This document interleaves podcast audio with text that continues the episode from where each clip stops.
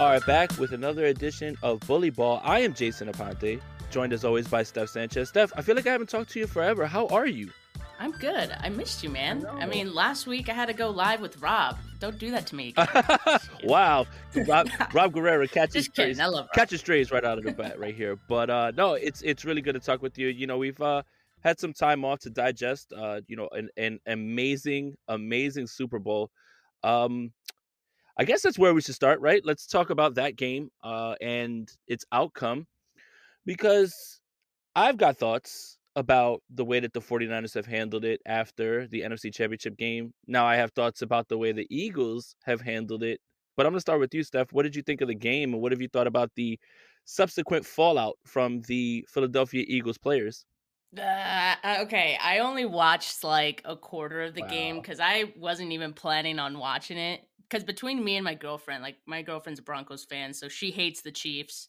Um, and for this one, I wanted the Chiefs to win because I wanted the Eagles to lose, right? So no matter how you spin it, like this was just a terrible matchup for the both of us. Um, so I, I was like, I'm not gonna watch it. Um, I did tune in for oh, Rihanna, oh, yeah. of course. Oh, yeah. That was that was great. Um, but I do admit that after in the fourth quarter when it was a tie game, uh, I was like, okay, I'm, I, I gotta watch. so I, I, I turned turned it on just for that. So I saw the hold, and yes, it was a hold. Uh, I saw all of that unfold. So I, I thought it was interesting though. It's like, wow, like the Eagles season ended on a what if as well. That's that's crazy. So I wanted to see how their fans reacted to that, and so far, not too well.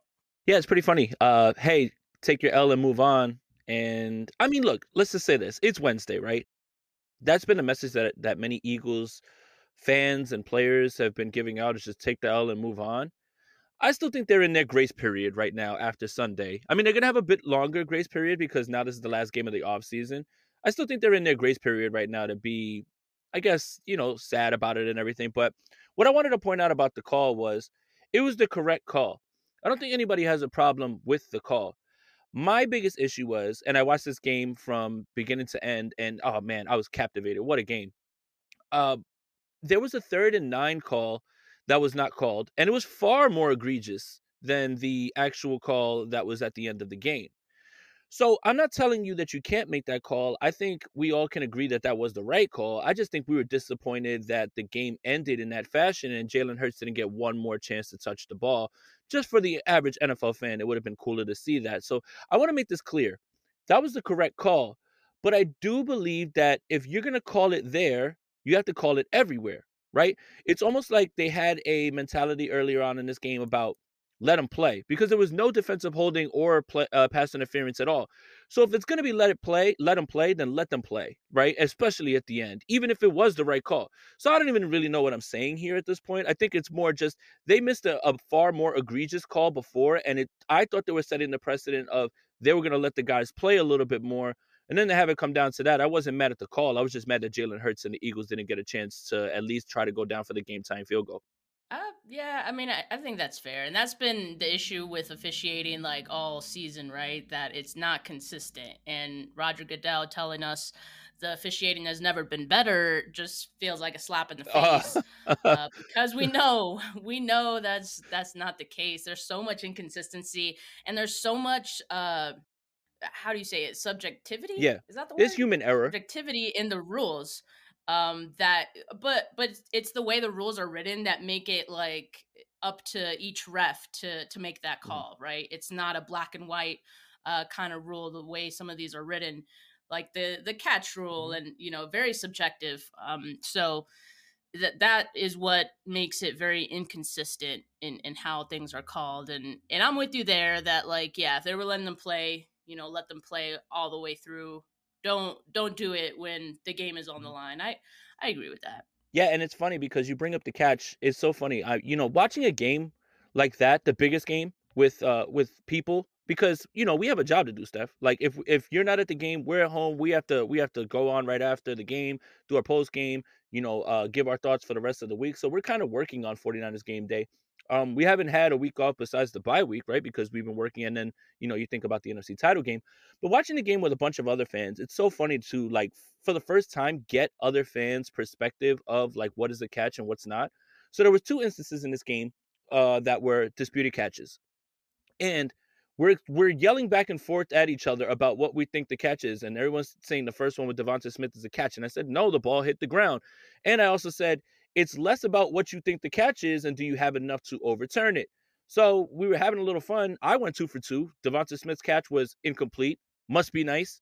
And then the second one, which was the Dallas Goedert catch, um, he got two feet in, and they were more on the side of that not being a catch when I thought it was clearly a catch. So I, I agree with you, Steph. Like I do think that because it's black and white, because of the interpretation of the rules, you know, many refs can have it different ways.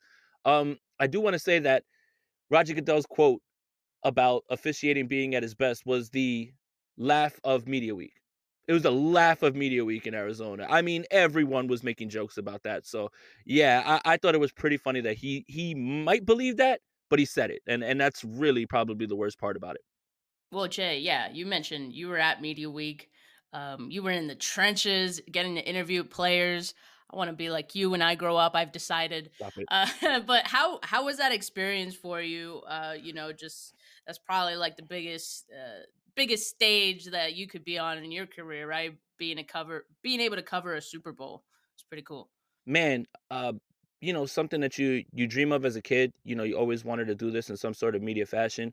Walking past people that you watched as a child, like on Sports Center, and I'm not trying to date these people, like Kenny Mayne and and Trey Wingo, guys that like I used to watch on Sports Center. Um, being able to see Ian Rapoport and say, "Hey, I remember you from the combine," probably the greatest throw. You know, being able to speak with these players up front. Got my Jerick from the Jerick McKinnon from the Wildcat quote, by the way, which was yes, peak peak that. fire content right there. And if you guys haven't checked that out, you should check out it on my Twitter. But it was amazing. Um, you know, the the thing is, and this is how we'll tie it back to the 49ers was we went to various days of media availability. And as much as I want the 49ers to stop talking about the NFC title game. Every single time that they were asked that they were asked to do a show, they were asked about it. And the same goes for oh, the yeah. Eagles on opening night. Literally, Darius Slay at his podium was asked about what Brandon Aiyuk said on uh, on Brad's podcast. So my gripe isn't necessarily with the 49ers talking about it as much. It's just, can we start to give some more diplomatic answers at this point, right?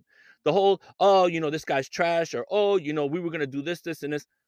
Dude, it doesn't matter what you were gonna do. I oh, I was gonna throw out the garbage, but guess what? My wife threw it out, but uh, threw it out after me, and she's upset at me now. But I told her I was gonna do it. I, it doesn't matter at this point, right? So what I wanted was, I know that they're not bringing it up out of nowhere, but they were the talk of the entire opening night through the week with the Eagles and when they had their own their own appearances. So for me, I just mm-hmm. I wanted them to stop giving those type of answers because it does feel like sour grapes. It does feel like sore loser stuff, and it's just the game didn't play out the way you thought it would. So it doesn't matter what you thought it would play out.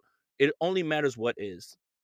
Uh, I didn't really have too much of a problem with them, you know, saying things because of the fact that like they were being asked these questions, and I can imagine any like after a certain number of times you you're asked the same question, a little more is gonna come out because you're gonna get a little more that people are like still talking about it. You know what I mean? The one that really pissed me off was Robbie Gould. Uh huh. Go off. Who who wants to know what Robbie Gould uh, thought about this game? I mean, I don't know. I I would have never thought to ask him his thoughts, and and certainly wouldn't take too much of his thoughts on Jalen Hurts. I mean, he was completely wrong, by the way, saying that uh, just just force Jalen to play quarterback and, and you'll be okay he Jalen Hurts looked great in, in, the Super Bowl from what I've heard, from what I've seen. So I, I think that's just absolutely ridiculous. But uh, so that one bothered me. That one bothered me the most. Uh, but I think uh, all the other comments I was fine with um, because it kind of like what Debo tweeted out later. It's like, what do you want us to say that we didn't think we were gonna win? That we thought they were gonna win? Like, come on. So I, you know, I get it. It's part of their. This is all they have all, all they have are these words. You know what I mean? Like, because eh, this this was a big game for them, and and for it to go down that way, I think this is how they're showing that how much it hurt for them to to lose in that fashion. So it's okay. I, I think you know just get it all out. Uh, there are better days to come. You're going to play the Eagles next season. You're going to play that uh, defensive coordinator, now head coach of the Cardinals, uh, twice a year. So there you go. There's your chances to to uh, put those words to the field. Kickers should be like children at an adult dinner party. Seen, not heard. Robbie Gould, any kicker, any of you. I don't give a damn what you have to say about actual position players who actually play football. I am sorry. And for you to miss the mark that badly about, well, just, you know, what, oh, Robbie Gould, defensive coordinator on the way. I guess he's replacing DeMeco Ryans, right? Here he's got the magic formula. Just make Jalen Hurts play quarterback. Oh, yeah? He was dominant. He made he fumbled the ball one time because that four the the field was piss poor. Um, yeah, sorry, Robbie Gould. you knew this was coming. Kickers seen, not heard. Official stance. I just I, I can't believe it's like it's like Drake said. Backups talking like starters. I can't believe it. Like why? How? what? Why do you get the? Where do you get the nerve to talk about a guy who was in the MVP race when you kick footballs, man? Tell me. Yeah, I'd rather hear us talk about football than than kickers, man. Right. We don't even kick footballs, right? And and someone could say the same thing about us, right? At the same time. But I think we have a far better a far greater respect for Jalen Hurts than than what Robbie Gould does. And I I just the disrespect is insane, man. I couldn't believe it when I read it. He set himself up. Yeah, I just looked at it and I said, you know what? Not today. I'm not even gonna write about this. I don't even want to talk about it. But all right. So yeah, I mean, look, media week was awesome man just add, adding another thing to the resume um you know got a chance to talk with uh, trey sermon who had a lot of glowing things to say about trey lance and said that the two the two players that were trash talking him the most before the game were fred and trey um, he said it was really cool to see those guys um, at that game as well too. Uh, McKinnon, he he talked about that wildcat play. I tried to put it all the way back to like 49ers stuff because they were being asked 49ers stuff the entire time. The Chiefs, not so much the Eagles. Um, I did get a chance to talk with Travis Kelce, tried to goat him into ranking four tight ends. He didn't go for it. He's much too uh, media savvy and and didn't go for it. Uh, but he gave love to tight ends all over the place. But yeah, an amazing time. Uh, I would say the biggest highlight was meeting Michael Vick. Um, that was that's like over the top, man. I couldn't believe it. Like I was trying not to be a fan, but it's hard not to. Um, being able to talk with Jay Glazer and ask him about what his experience was like uh, being on the league, and him telling me that the league is basically an unscripted show and those guys just do whatever, like Curb Your Enthusiasm. I thought that was great. Um, but yeah, just so many memories, and uh, can't wait to do it again in Vegas next year. So yeah, it was it was a lot of fun, and and then the game lived up to the hype as well too. So that was really awesome. So let's tie it back to the 49ers stuff. There's a big day coming up, and it is February 22nd, right? It's the day of Brock Purdy's uh, surgery, right? Six months timetable is the most optimistic outcome, right? The, the timeline. And that's perfect world scenario, right? Well, Steph, you and I know we don't live in a perfect world. But 822 puts him online for the third preseason game, which would mean that's the dress rehearsal right before the regular season. So it sounds to me, Steph, like it's going to be Trey Lance and a veteran. And who that veteran is, the 49ers will have their pick.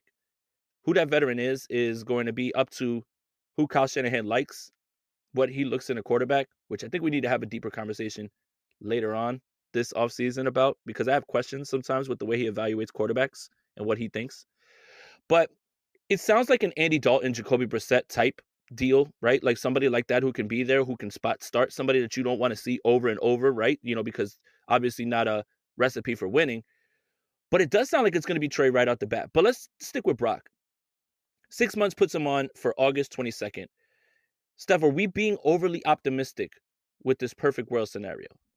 I don't think it's overly optimistic. I mean, I think you got to go with whatever the doctors or, you know, the professionals say the timeline is going to be and if that's what they're going to say then, you know, that's that's what we should go by. Now, if after the surgery that timeline for any reason changes, like for example, if he does have, if the surgeon opens him up and, and sees that, oh no, we need to do reconstruction, then okay, now we could have the conversation of this is going to be a year, uh, 12 month uh, timeline. And you know, then we'd have to pay attention to whatever they say after the surgery happens. So, any eh, there's a lot of outcomes or different outcomes that that can take place but as of right now i think the six month timeline is the only one we should you know try to pay attention to the good thing is that he will currently as we know he will be able to start throwing after three months right so it won't just be like six months okay now now start throwing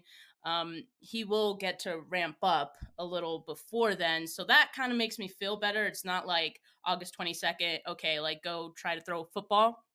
Um, but, you know, there are some concerns at, as to like how this is so close to the beginning of the season, especially because there's a lot of pressure, I feel like, to make Brock Purdy the starting quarterback. I mean, you, some of these quotes coming out um, of an anonymous uh, 49ers saying the locker room would be off if Brock Purdy is not the starter.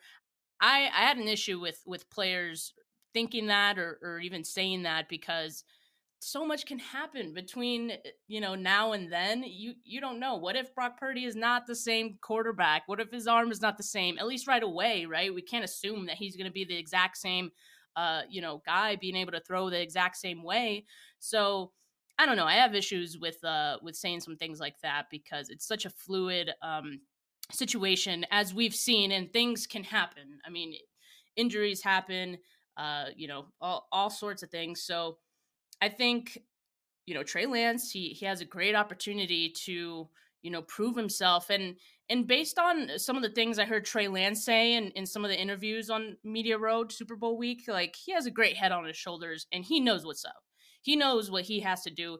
It doesn't sound like he's feeling sorry for himself, which I, you know, I was saying like Trey, he he doesn't he needs to not feel sorry for himself because if he does, like he's already behind the eight ball um, on in this situation. And so I'm I'm glad to to hear some of the things that he said. He, he sounds very confident in himself and also just ready to take on that challenge of you know proving that he can be that guy. So I for one I'm I'm happy for him. He is going to get a real opportunity and that's really all that he wants. So you know, may the best man win at the end of the day. We we don't have any agenda here. We don't care which one of these guys starts over the other. You know, we just want the best quarterback to start for our favorite football team. You know, you hear George Kittle say it's Brock's job to, to lose, um, that sort of stuff.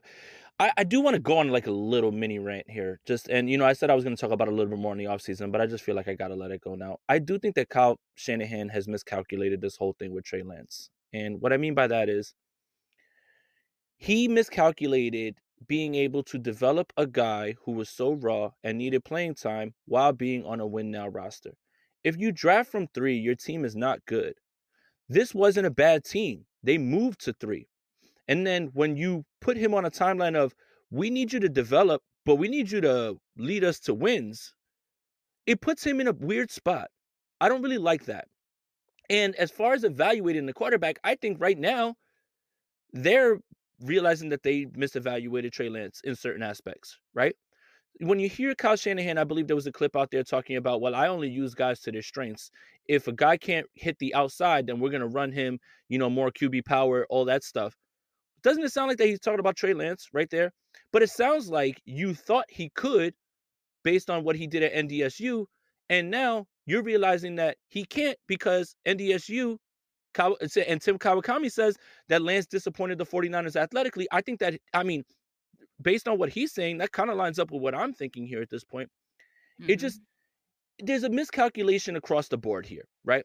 And Brock Purdy has kind of saved the 49ers from this discussion because if there was no Brock Purdy and Trey Lance isn't developing as quickly because this is a win now roster, then he's got to take a lot of heat, Kyle Shanahan. And you know I love Coach. But I do think that he miscalculated it. It's a bit of, I don't want to say arrogance, probably overly confident that he could keep a win now roster and develop a kid on the fly. I, I just feel like right now, I feel bad for Trey Lance. I do. I don't think that he's been put in a position where he's been allowed to grow, where he can grow, where he can grow on his own timeline. Everything has to be done now for Trey Lance. Like he's got now, now this is a make or break off season for him, and this is none of his fault. None of his fault. This is why so many of us wanted Trey Lance to start immediately. You want to kick off the process, you want to get it going. When Trevor Lawrence gets drafted by the Jacksonville Jaguars, they don't say, well, we don't know because they are a poor team. So you allow him to take the bumps and bruises, then you build around him, and now look where they're at. I'm not comparing him to Trevor Lawrence, but I'm saying he at least got a chance to develop. For me, Trey Lance is still behind the eight ball, and now there's this immense pressure around him to develop into what they believed he would be at the third pick. And I don't think he's been given a fair opportunity, Steph. Yeah, no, he he definitely has not. And and that's sort of they did miscalculate this from start to finish. Not just like from him being so raw and and thinking they could develop him on the fly, but also the the locker room aspect of it all. Like seeing how you know players were saying they they preferred Jimmy Garoppolo, and and no one actually said that. Mm-hmm. Like um, I think it was it was more so just like reports here and there of like um you know players saying that or thinking that but like that's the reality of it. And I don't blame the players, right? Because in their minds, they're in a Super Bowl window. They they are in a win now mentality, and so by bringing Trey Lance into it, it was kind of disruptive to that. And I don't think Kyle Shanahan and and you know the 49ers um really took that into account that it would it would and could be like disruptive to that. And so now now they're seeing it unfold. Unfortunately, like last season, or this past season, Trey Lance was going to get the opportunity to start, you know, and then that kind of got derailed by the injury. So, in that regard, and then, you know, John Lynch saying Trey Lance has to prove he could stay healthy, like those things are true. You know, he was going to get the opportunity, he was the starter at the beginning of the season.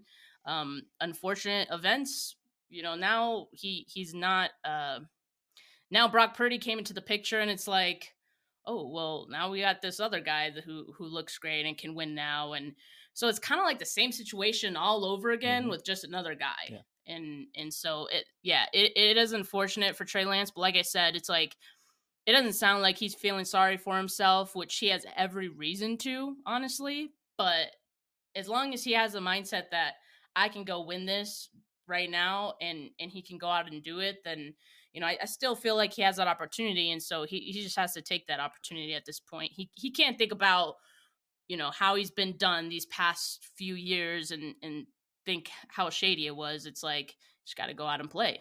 And let's be clear, that's the thing that we can set our watch to with Trey Lance. He's going to say the right thing. He's going to carry himself in the right way. The kid is wise beyond his time, right? Like he looks like he's been here before. I don't think that's ever been really an issue.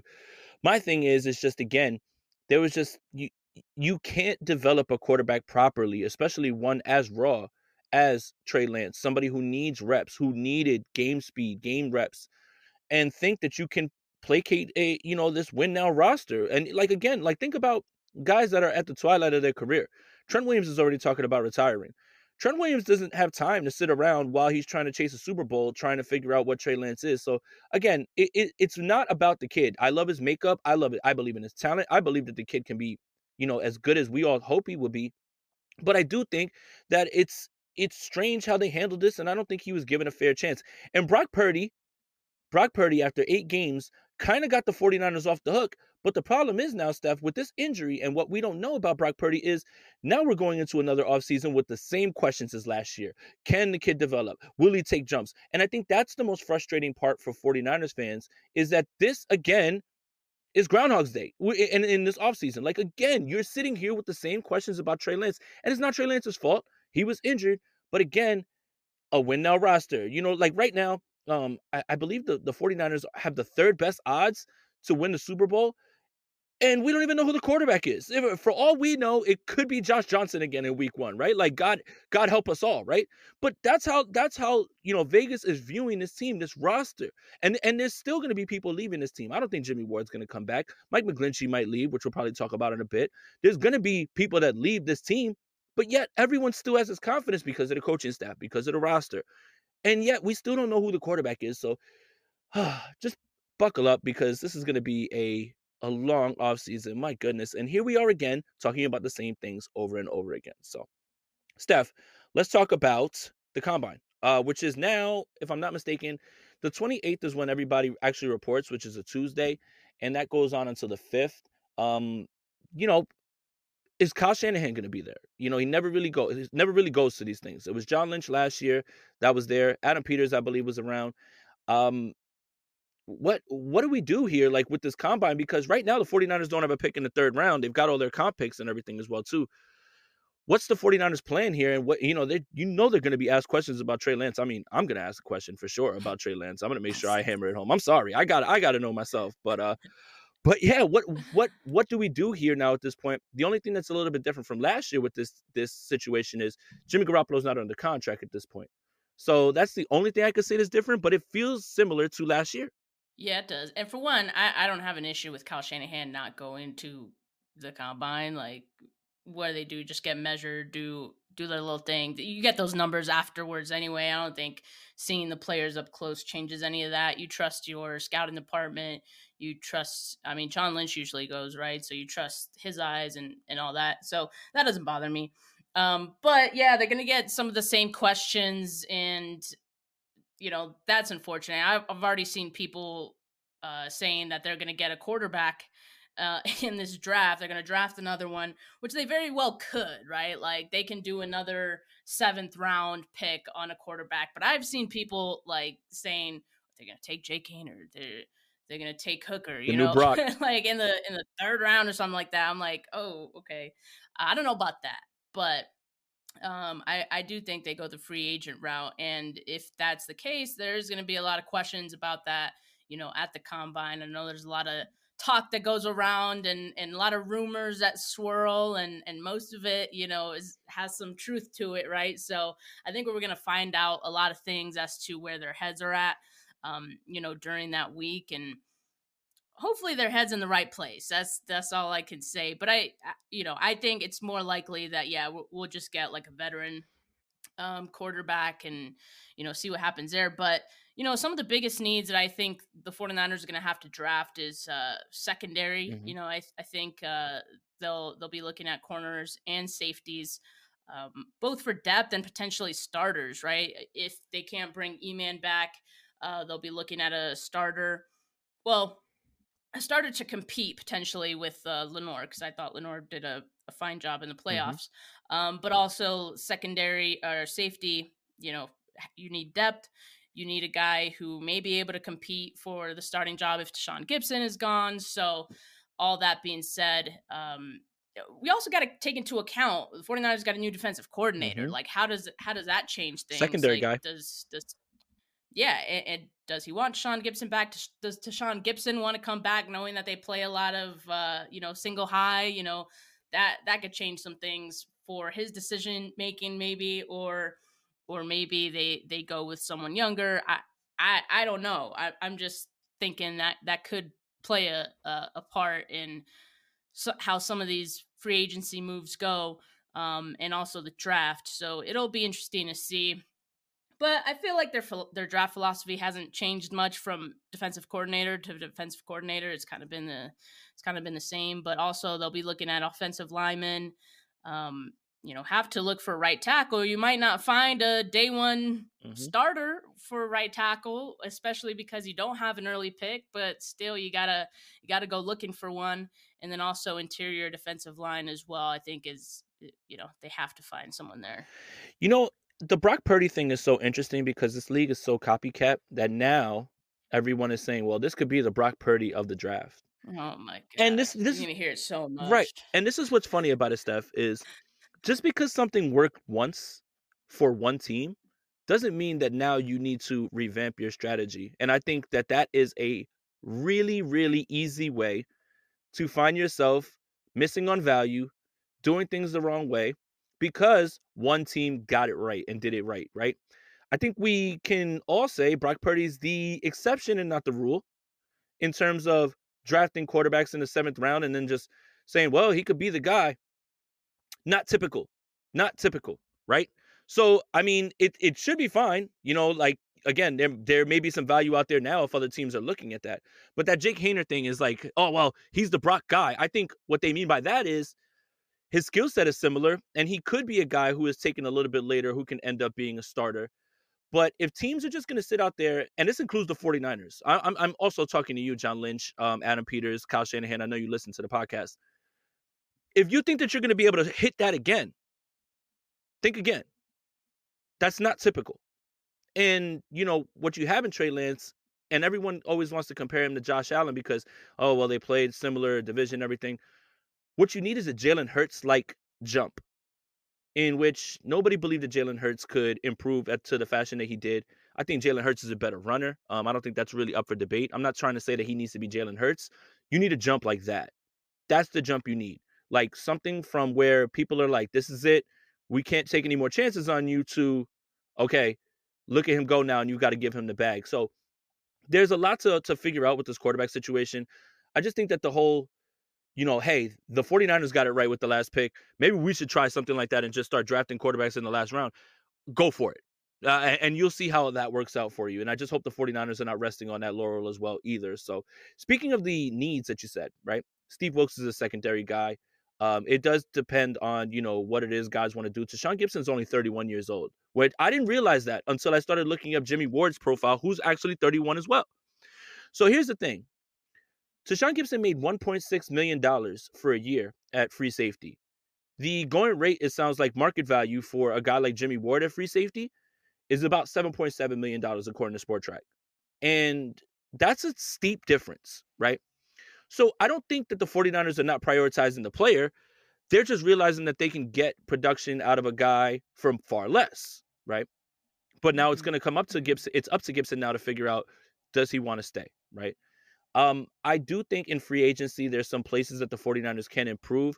But again, this is all going to boil down to how they crunch the numbers, who stays, who goes, right? So let's just throw this out there, Steph.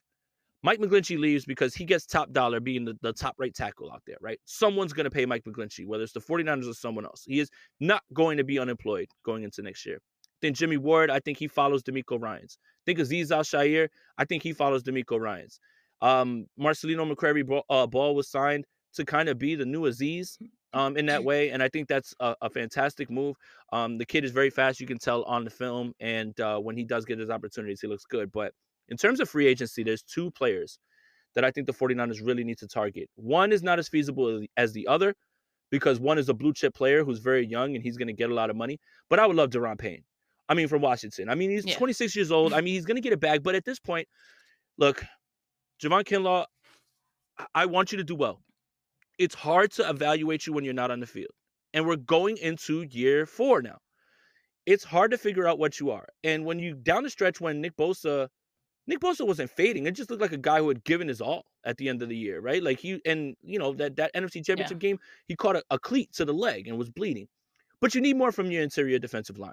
Daron Payne's a stud, and that's a guy that's going to be around for a while. He's going to command a paycheck. I get that, and he deserves it because of his age and his play. But that's one. Zach Allen from the Arizona Cardinals is the other for me, um, defensive end. For me, the 49ers need somebody to replace Samson Ebukam, who who actually did very well this year. Um, but I think he's going to get paid as well. Zach Allen feels like the perfect low floor, high ceiling signing that Chris Kocurek can get the most out of. Where he's great running, uh, he's great against run defense, but he did generate 33 pressures on his own. So that is somebody who's not exactly like a flashy name, not exactly somebody who will command a bunch of money. But I have a belief in Chris Kocurek now that he's staying that they will be able to get a ton from him, similar to the way that they kind of banked on Samson Ebukam uh, to kind of pay dividends, which he did. He he played 681 snaps back to back years. That's a, that's a real stat actually. 681 back to back exact number of snaps back to back years. But yeah, I do think it's Zach Allen, and you know what, man. Make a splashy move. Go get Daron Payne, man. I mean, if you can do that and you can bring him in, think about how big this defensive line would be. So would you would you rather you know throw a bag at the defensive line or the offensive line? Because as we know, like we were just talking about, well, Mike McGlinchey, he's going to get a bag. We know that you know the 49ers like him. Why wouldn't they pay Mike McGlinchey but then go pay Daron Payne? Like who who do you think gives the 49ers better value or who would you spend more money on? Who would I? I would probably go get an offensive lineman. But when you look out there, the offensive linemen the pickings are slim, right? Like there's not like like mm-hmm. there's not direct. I know for a fact are going to be better than Mike McGlinchey players out there. If you want to bet on someone taking a jump, if you want to bet on a rookie, oh, fine. That's not guaranteed. I'm a very much like set your watch to what I know. So there's no clear upgrade to Mike McGlinchey. If I know the way that this team roster builds, they're just gonna promote somebody from inside. Whether that's Colton McKivitz, Burford, um, Nick Zakelj feels like he's going to replace Jake Brendel. Jake Brendel's probably going to go walk this year as well, too. The way the 49ers do business with their offensive line is do they fit the scheme? How much are we paying? Plug and play. Can they help? And we're just going to get by and hope for the best. That's the way that they kind of do the offensive line. Trent Williams, they traded for. I get that. And they paid him. He's the best in the world, though. Other than that, they either try to draft guys, sit them down, get them ready for next year, or they try and grab guys that, you know, they feel fit Daniel Brunskill, Jake Brendel, you know, those guys, and try and try to plug up holes that way. I, I just don't think that they're going to invest in offensive line. And that kind of pissed me off because I, I feel like the 49ers could have like and and they do like they okay last season what they had three new starters on the offensive line and that worked out well for them. Who would have thought you know what i mean? So maybe they're probably like we can do this all day. We we've been able to you know have guys come in internally all the time and it works out great for us so we're just going to keep doing it. So i don't know if it's more of that um but I, I would like to see them spend money on i know they got trent but they need it would be great if they spent money on someone else on the offensive line because we we saw the Chiefs and the Eagles invest in, into their offensive lines, and both of them played in the Super Bowl. So um, I I think that goes a long way having a strong offensive line, and especially if you have a quarterback, young quarterbacks. Like I feel like that goes a long way um, as well. So whether it's Lance or, or Purdy, I think it would be beneficial to this team. Also, you like to run the football, so upgrade your offensive line if you can, but also, you know, you're talking about keeping the sure thing. Why not just pay money to to keep the sure thing, right? So I know they won't, but I I would like to see them prioritize the offensive line and not just kind of hope for the best. You know what I mean? Right. And and you have to think of the patterns with the 49ers, right? Laken Tomlinson was up to get paid and they had Aaron Banks waiting. Mm-hmm. And they just went with Aaron Banks. Um, you know, that that's kind of their mo. They're going to keep drafting guys. They're going to keep drafting them whether yeah. they play or not. The same thing, Zakelj, right? I can get a year out of Jake Brendel. I'm going back to Zakelj right after, you know, like that type of thing. So it just it feels like it's their mo. Will they change? I doubt it. But yeah, I mean, I think that no matter who the quarterback is this year, no matter who it is, whether it's Trey Lance, Brock Purdy, Andy Dalton, Jacoby Brissett, Teddy Bridgewater, I don't know, right? Jimmy Garoppolo, Aaron Rodgers, Lamar Jackson. Let's just get crazy. Let's get all these guys in there. You're gonna need a defense, and you're gonna need that defense to be um very much up front, as stout as they are usually, right? Like, and you need a little bit more now because we don't know what the secondary is going to be at this point. Does Emmanuel Moseley come back? You know, the the idea of getting Moseley back is that you can kick Lenoir back into the slot. Okay, now you're hoping mm-hmm. for jumps from other guys in the secondary as well too. So for me, I think if you want to get back to basics, right? And I understand Steve Wilks is very much a, a secondary guy. I think you just got to start building in the trenches again. And I think that they're going to do that with defensive line. They'll probably just address offensive line in the draft at this point. Yeah, but um, I I would love it if if they signed Daron Payne. I just don't know if they do it because I I know Daron Payne's going to cost a lot of money. There's other options out there though. I mean, you mentioned Zach Allen as as someone. Um, I don't know. I feel like Zach Allen is one of the top options. I don't quite think he's one of the like sleepers that Chris Kocurek could turn around. I feel like he's already at a pretty high tier. Um, but some other guy like Mike Iadon- Matt Ioannidis from uh, the Panthers this past season. I mean, he he's familiar with Steve Wilks. Maybe that's someone he, he can bring in. I mean, that's that's the benefit of having a defensive coordinator who has made the rounds in the NFL. You know, who who has experience elsewhere because there's a lot of players that he's worked with before that he can you know somewhat help recruit very well respected guy. Um, so the 49ers on the defensive side of the ball will have that going for them. So that's good. Um, also, like I, I threw it out there on the timeline, like Poona Ford, I, I kind of like as a as a defensive tackle for this team. So, um, you know, because the 49ers always go for like those lower tier guys and then just have them ball out in their system. And he's he showed pretty well with the Seahawks as well. So um, but the, the options will be out there for them, so it's exciting. It, it's always exciting this time of the year when they when they bring a guy. You're like, who? And then you start looking into them, and you're like, oh, he's a beast. He's about to be a beast. That's why. With, uh, Chris Kocurek. So yeah, so um, yeah, I'm excited. It's a it's a exciting time of the year. Maybe they won't go all out on offensive line, but at least defensive line will will have that. Yeah, and speaking of recruiting, you know, this is a perfect time for Steve Wilks to bring Josh Norman back. Okay, that's our show uh, for this one. Uh, no, Steph.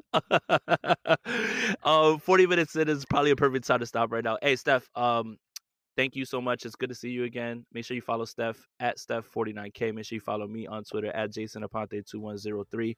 Make sure that you are subscribed to the Niners Nation Podcast Network and the Gold Standard Podcast Network, wherever you get your audio podcast.